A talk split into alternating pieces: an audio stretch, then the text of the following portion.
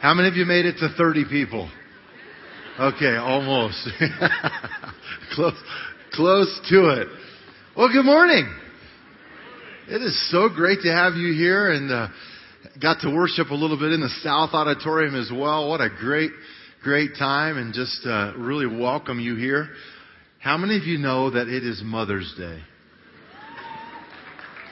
All the moms, stand up. Come on, both auditoriums. If you're a mom, come on. That's it. Let's give them a hand. Yeah. Wow. Way to go. We were, we have free sedatives for you out at the, no, I'm kidding. I'm kidding you. Hey, thanks for being a mom and, uh, God bless you in that. It's just a wonderful thing and tried to call my mom this morning early before I left the house and she didn't answer yet, but I'll, I'll get a hold of her eventually. Um, no doubt about it. But uh, I'm so glad that you're here. Hey, if you are a guest at Timberline, uh, we really just want to welcome you.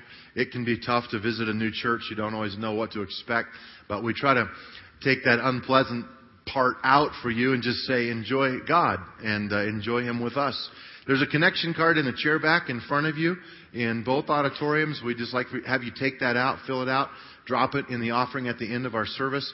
It'll give us a record of you being here. We're not going to come over, call you, bug you, send you anything unless you check the boxes on the back of that card and then we'll email you the information that you want information about as long as your email address is legible.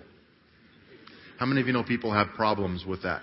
So you just tear off that top part, put it in the offering. We also, if you were not around last weekend, we redesigned our bulletin. Anybody notice? And uh, lots of stuff. We're trying to just put the, the main things right out in front for you to be able to take this with you, use it as a guide a little bit for upcoming events.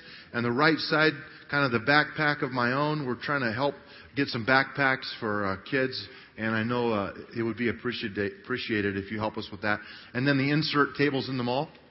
Go by. What that is, tables in the mall, we do it every weekend, and it's where you can actually have live a live person out there to ask questions, dialogue with, sign up for stuff, and uh, we hope that you will take advantage of that. We really appreciate it. Obviously, the website is a great place to go, timberlinechurch.org. Hey, enough of all that. I'm excited to continue this this message, uh, this series that we started just last weekend, and thank you for your response. I, I was pretty amazed. Uh, just, this past week, last weekend, we talked about Judas and how the depth of his grief and his pain was so great after betraying uh, the Lord that he went out and he took his own life.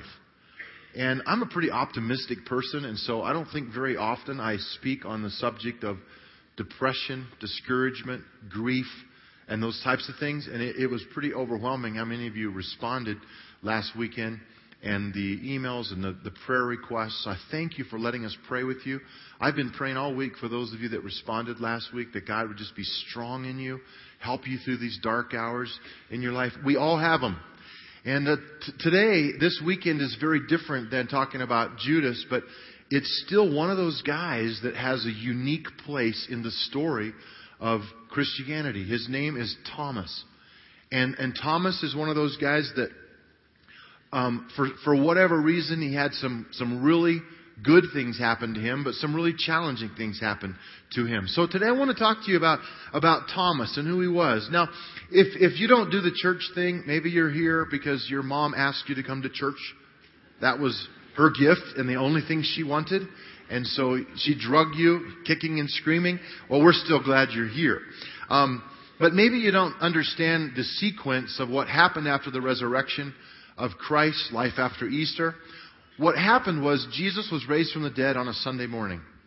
That Sunday night, the disciples came together and they came in a locked room. They were afraid. They were afraid that they might be next, and rightly so. Um, it was hostile in that environment right then against the, the followers of Jesus. So they're in this room, and Jesus, the Bible says, appears among them. He, he physically manifests himself. I, I can't even imagine how scary that would have been. But he says, I'm alive, obviously. Peace be with you. And then he does a really interesting thing. The Bible says that he says, As the Father has sent me, I'm now sending you.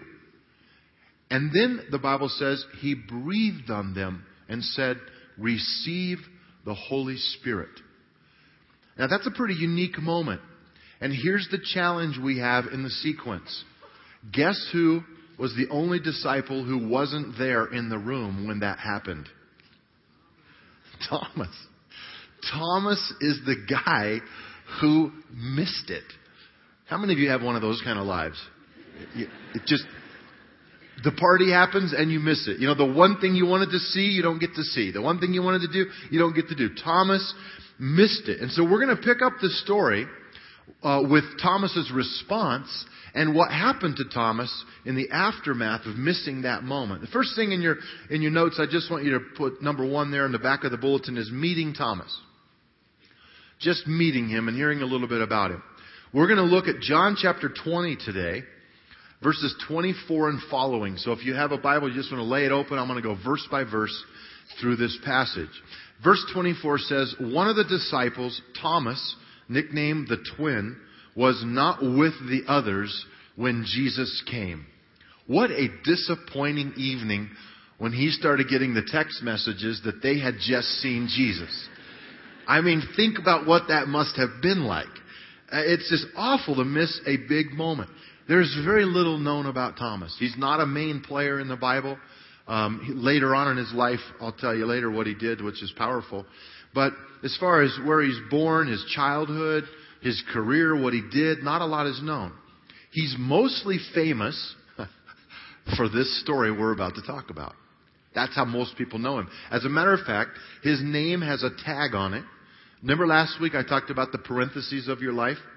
In Judas, it was Judas, the one who betrayed the Lord. Remember that? But with Thomas, it's a word that precedes his name, and it is Doubting Thomas. How would you like to have that tag the rest of your life? Doubting Thomas. I, I think it's really true that um, it's a challenge what he what he did and what is about to happen, but I really respect him and I'm going to turn the tables a little bit today from what is normally said about Thomas, the lack of faith, the lack of belief. And I'm going to honor him for some things. And I think we are all capable of having a little Thomas in us. And that's what I want to talk about is what do you do when you just don't believe it? How do you live out your life when your prayers aren't answered? What do you ever struggle with where you go, God, can't you just show up this one time? I mean, it'd just be so nice, but it happens to all of us. Thomas misses it. Number two in your notes is this. We must start our journey with the truth that we know. Everyone's in a different place. There is no one in these rooms today that have all truth. Only God has and knows all truth because He is truth. But Jesus wants to start with you with the truth that you do know. Verse 25. They came to Thomas after that Sunday night and they told him, We have seen the Lord. But he replied, I won't believe it unless I see the nail wounds in his hands, put my fingers into them, and place my hand into the wound in his side. Now that's why he acquired the name Doubting Thomas. That passage right there. Here's guys who he believed in He's traveled with them for three years. He's a, a strong disciple, follower of Jesus. And they say, Thomas, you won't believe what happened. Jesus was here. And he says, What have you been smoking? That's basically what he says. I'm not going to believe it. You guys are crazy. What are you talking about? I saw. Now, here's, here's the part I don't want you to miss. What is the truth that Thomas knew? He knew that Jesus was alive. He saw him. He knew that Jesus died. But what is mentioned here? Why did Thomas immediately default to two things? What are they? The, the, the hands that are pierced and the side that's pierced. Okay, why did Thomas say that? This is important. Because that's what he knew.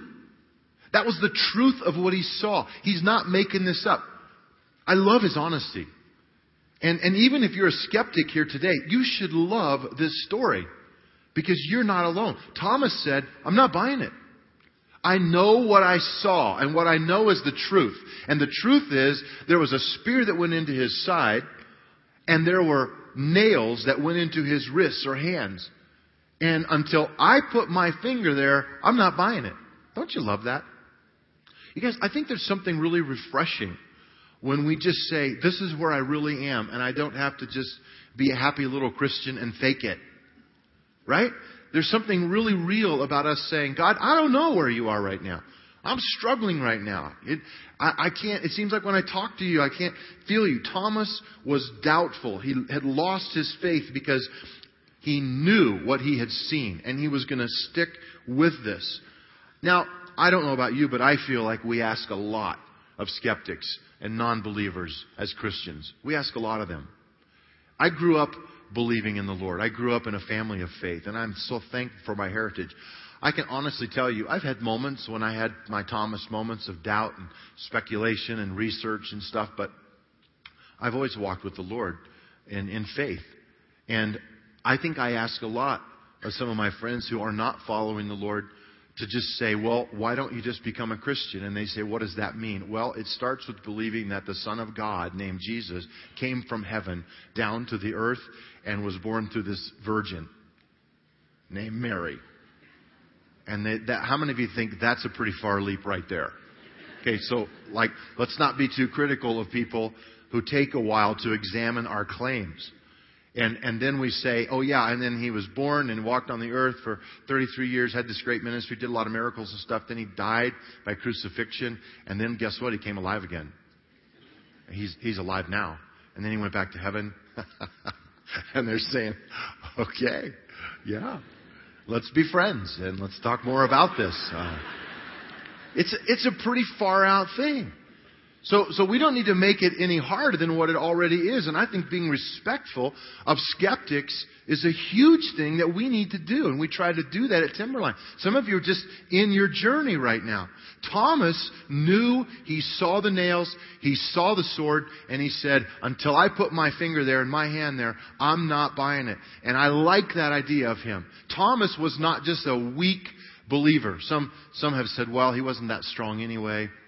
Yes, he was. I'll give you the one instance. Thomas is only mentioned like in the synoptic gospels they're called, Matthew, Mark, and Luke, a few times in the lists where it lists the disciples. But then John comes along and writes more out of a personal experience and and he talks about Thomas a couple times. And one of the times he refers to is back in chapter 11. And this will show you the depth of Thomas's faith in the Lord. It's when Jesus was about to raise Lazarus from the dead. Remember this story? And Jesus says, I'm going to go do this. Lazarus has died. He, Thomas believes Jesus is going to be killed there. He's going to die there. And Thomas pipes up unsolicited and says to the other disciples, let's go with Jesus and let's die with Jesus. Now, I don't know about you, but I think that's a pretty strong follower who is willing to lay down their life for the cause. So Thomas, my whole point is, Thomas is not just a weak person who always had trouble with faith. He was willing to give his life for this. But he was honest enough to say, this is where I really am. My logic cannot connect to this new reality that Jesus is alive. His brain could not accept it. It was overload for him. Huge question, you guys. Does your humankind, your logic, brain power ever get in your way of simple faith and trust in God? Go like this. Yeah, it does. And, some of you, you, you, know, you students who are here in the philosophy classes you take, and the people who are God haters out there, and they just, it's almost like proves God existence because of how much they hate talking about the Lord. Um, there's a grind there. And you're up against it because you can't just, quote, prove it. But there's an element of faith that Thomas didn't have and he couldn't just make it happen. And sometimes we rationalize and we tend to think our way of thinking is the best way and the highest way of thinking. How many of you would just be honest today and say, you're usually right about stuff? yeah. Quit poking your neighbor and deal with this yourself, okay? See, you have opinions because you've thought it through and you feel right. You feel justified in your answer. And, and that's how we all live. And here's the bottom line for that. That is a wonderful thing. But the life in the Spirit is a divine nature. And a divine nature is much higher than a human nature. And that Spirit, that's why Jesus breathed on them and said, receive the Holy Spirit. You have a spiritual man. And that Spirit in you can rise up and push away those humankind thoughts and grab a hold of something that is different conceptually than what you would have in your human realm. That's called faith. That's called discernment. That's called a surge of the Spirit in your life. And I believe in that. That's why we're admonished in Scripture to not walk in the flesh, the human kind, but walk in the Spirit. To have a fuller awareness. Number three. Number three is this. Jesus wants to make it personal. And I'm happy about this. He wants to make it personal. Um, Jesus was not afraid of the doubt Thomas had, and he's about to do something remarkable. Look at verse 26. Eight days later, so the next Monday night, a week later, eight days later, the disciples were together again, and this time Thomas was with them. Now, I don't know. I laugh at things in the Bible no one else laughs at. But I laughed out loud when I read that because I'm seeing Thomas like texting everybody saying, if you get together again, dude, you call me because I'm going to be there. I'm not missing this again. So nobody assembles without my presence. So Thomas is there in the middle of all of it. The doors were locked. But suddenly, as before, Jesus was standing among them. He materializes again. I'm glad, another thing that made me laugh is the first thing Jesus says. Peace be with you. he's just he's just been invisible and all of a sudden here's this person in the room. Oh, hi, how you doing? Peace. Peace be to you. I'm glad he said that. Then he said to who? Thomas. Now, we know the other disciples heard this. John's writing this, but he said it to Thomas. That just shows me how per- while Jesus died for the world, he died for Thomas. It's not just about the masses, it's about you. He knows your name. He knows your doubts. And the Lord will personalize this. He said to Thomas, Oh, isn't this interesting what he says? Put your finger here. Look at my hands. Put your hand into the wound in my side. Don't be faithless any longer. Believe. Now, why would he say such a thing to Thomas? That was the request. That was the proof. That's what Thomas had asked for. It's a powerful moment. There are four little side notes that I'm just going to bullet through real quick if you want to jot them down. That I just have some thoughts about Jesus as he comes into this room that I think will encourage us. Number one is Jesus will come to where you are. We get all hung up sometimes. The Bible says he, he said to Thomas, we get hung up about trying to force someone you know, it's great to invite people to church. I'm for that. It's great to invite people to a place where you can talk about faith. But I have news for you. Jesus goes to where those people are all the time. Jesus is alive and well in a prison cell. How many of you know that? A lot of people come to faith in jail. Jesus is a lot, alive and well in a rehab center. A lot of people find him there. He's, he is everywhere. And you and I, no matter where we are in our spiritual journey, the Lord is capable of finding you today. Maybe you're here and you just say, well, I don't really have much faith, the whole God thing. I don't know. Christians kind of make all that up. Well, guess what? Jesus is chasing you. And if you open your spirit, man, more than just that human thing, you will feel and sense your spiritual nature could have a birth from God. It's a, it's a truth. I can't even explain it. Another thing that I want to point out here is I talk to people sometimes who say, well, someday, you know what, I'm going to get my life cleaned up and I'm going to come to faith. And I just want to say, no, you're not. Because you can't do this without the Lord. You guys, hear me. You don't have to clean up your life to be found by Jesus. He will find you and He'll help you clean up your life. It's a team effort because you can't do it without Him. Lean on Him. That's huge. Number two, as a side note, is just that Jesus will start with what you know. Some of you today are very knowledgeable about this book, the Bible. about history, about, you know, proof texts of the resurrection, historical records, culture. Others of you don't have a clue. You're not even sure how the Bible was put together, why we should trust it, why we shouldn't. These are huge questions. But I, I promise you, the Lord isn't frustrated at you for your lack of knowledge. He will find you where you are. Thomas didn't even believe that Jesus was alive again, and Jesus didn't come and say, You idiot, what were you thinking saying things like that? No, he said, Thomas, come here. Go ahead and put your hand here. Number three, as a side note, is this Jesus will reveal the truth to you. Truth is an interesting thing, isn't it? And Jesus is not afraid of you examining the claims of Christianity. And, and I, I'm, I'm amazed at how many Christians are afraid when people really are skeptics and they, they need, quote, proof. And there's a lot of apologetic books that, that do case studies of, of you know, history and culture and, and prove the resurrection as best that they can. But they're still going to require faith for you to step into that realm. But Jesus is not afraid of your skepticism. He only wants you to see the truth. And He will help you find the truth. Here's why. Truth is truth. And it doesn't need to explain itself. It simply prevails over time. We'll talk about that in a sec. The fourth thing in this is just Jesus will invite you to faith. He says to Thomas, Don't be faithless any longer. Believe. What was he doing? He was saying, I'm making this personal because I want to spend your life in a meaningful way. And, and I need you to believe. And so I'm actually physically coming to you to show you these things. At some point, I must respond to this truth. I'm going to stand before God someday. You're going to stand before God someday. And you need to make a decision about that. You say, Well, I don't believe it. Okay. Well, you've made a decision. we'll see how that turns out for you. It's a scary thing because this is a reality. It's not your grandparents or your parents' faith. It's you. It's you and God.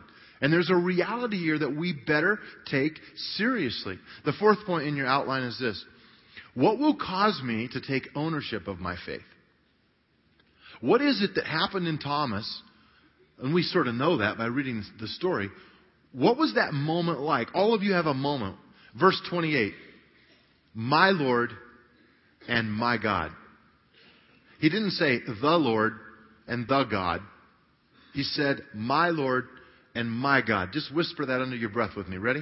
My Lord and my God. See how personal that feels? That's very different than just acknowledging that there's a God up there somewhere. My Lord and my God. When will it be personal in your life? And is it now? And how can God help me overcome skepticism? The last point, number five, is this. We are truly in a faith walk. We are truly in a faith walk. Now, I want to show you something here that I know for me it's, a, it's, it's big news and it's challenging. But verse 29, Jesus makes a statement about you. You say, well, no, not about me. Yes, about you. He is foreseeing you as he's saying this. Then Jesus told Thomas, You believe because you have seen me. Is that a true statement? He, he's touched his hands, touched his side. You believe, Thomas, because you've seen me. If you hadn't seen me, touched me, you might not, you still might not believe. But look at what he says. Blessed are those who believe without seeing me. Who's that? That's you. That's me. That's us. Now we still wish we could see him. It would increase my faith if I could see him, if I could touch his hands, if I could know. And I'd just like to say to any skeptics here today, you know, you might not believe Jesus, but I'm going to, I'm going to ask you a harder question. Can you believe Thomas? Because Thomas was right where you are. And I think you can believe him because he didn't want to believe. But Jesus showed up and showed him what he needed to see. And so your, your first step might be to say, Thomas wouldn't just make this up. It's fascinating to me.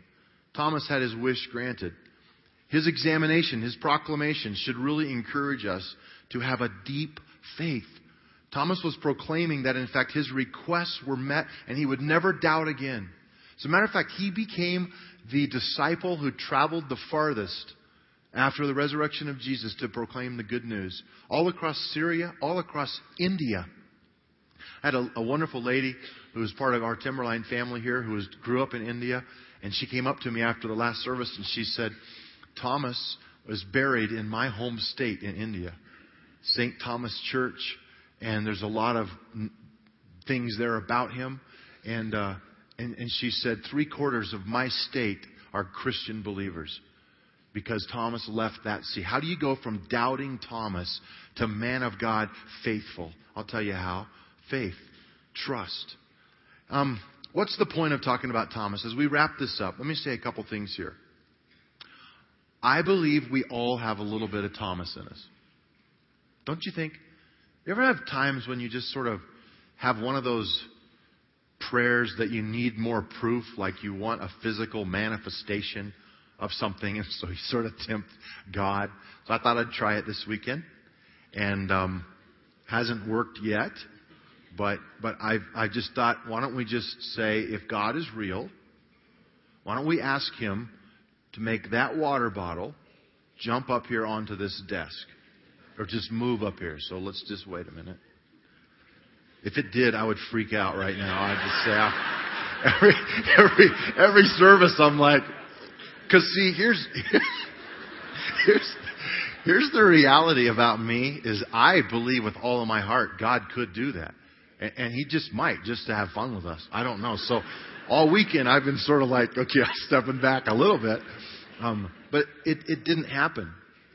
Now, does that mean that God is not real? Therefore, we have proved that God does not exist. My theory is correct. Do you understand? That's humankind thinking. That's what that is. You are putting yourself in the role of God. And I sort of think, if we're really honest with all the weird religions in the world, I sort of think honestly we know we're not God. Really? We're just not. There is one greater than us. There is a creator who made us for his purposes. It's tough when people don't believe in the truth. I, uh, I've used this analogy for years, but I think it's a good one. This pen, this pen is going to going to help us understand the law of gravity. Now, let's just say that you don't believe in the law of gravity. Let's just say you refuse to believe in the law of gravity. No matter how many books you read about the law of gravity, you're not buying it. No matter what people tell you, matter of fact, you have even picketed because you are anti law of gravity.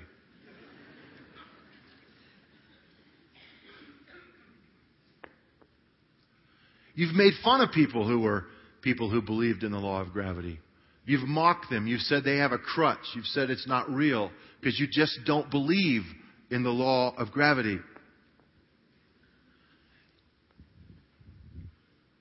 The fact that you don't believe in something doesn't mean it isn't the truth. That's why the Lord told Thomas, stop doubting and believe. Trust me by faith. Let's pray together. Wow. Lord, we need you. I need you.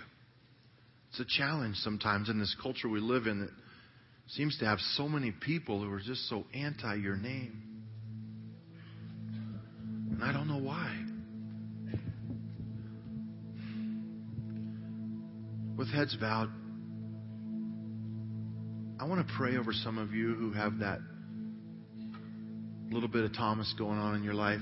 It's there in all of us to some degree, but I want to pray with those of you struggling with skepticism today. And I don't know if that's even the right word, but a faith issue. You're just, you're hung up on some things, and maybe there's, you're just, it's been a wall around you and you can't climb over it.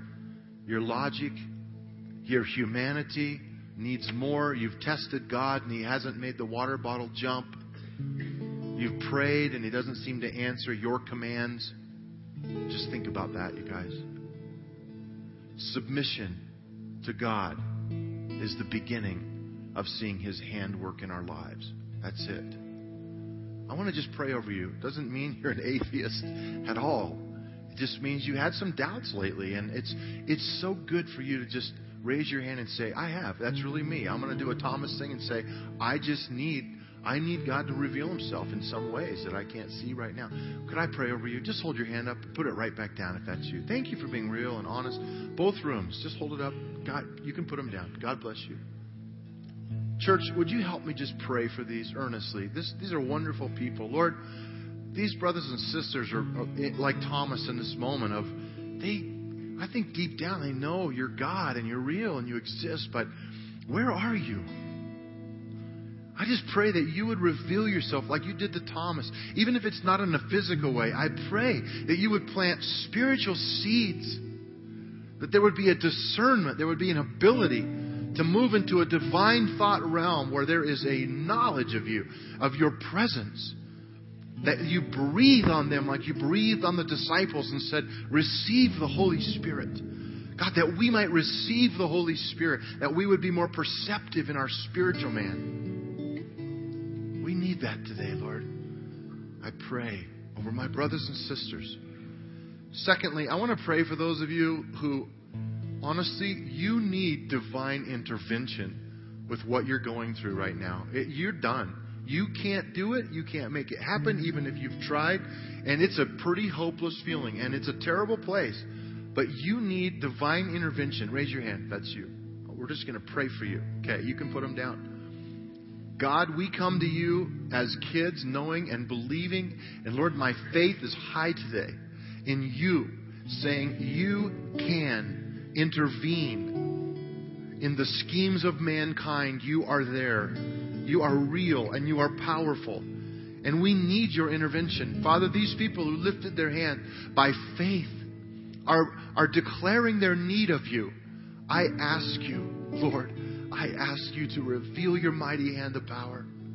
And let these stories amaze us of your empowerment in our lives, either through new, fresh ideas you give to us or divine intervention in this situation. I trust you, Lord.